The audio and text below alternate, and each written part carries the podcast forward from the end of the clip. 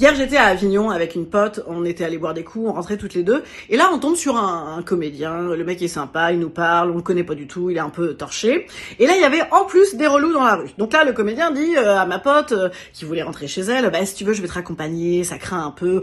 Ma pote s'est dit, attends, on va pas se farcir, machin, c'est même pas qui c'est, ça se trouve, il est, il est possiblement relou lui aussi. Donc elle dit, non, non, c'est bon, c'est cool, je rentre.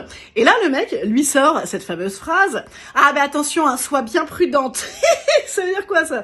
Alors, alors, attention, il s'agissait pas de l'empêcher de prendre une voiture bourrée, etc. Ça, ça aurait du sens. Non, non, là, sois bien prudente, c'était euh, pour le fait de ne pas se faire agresser dans la rue.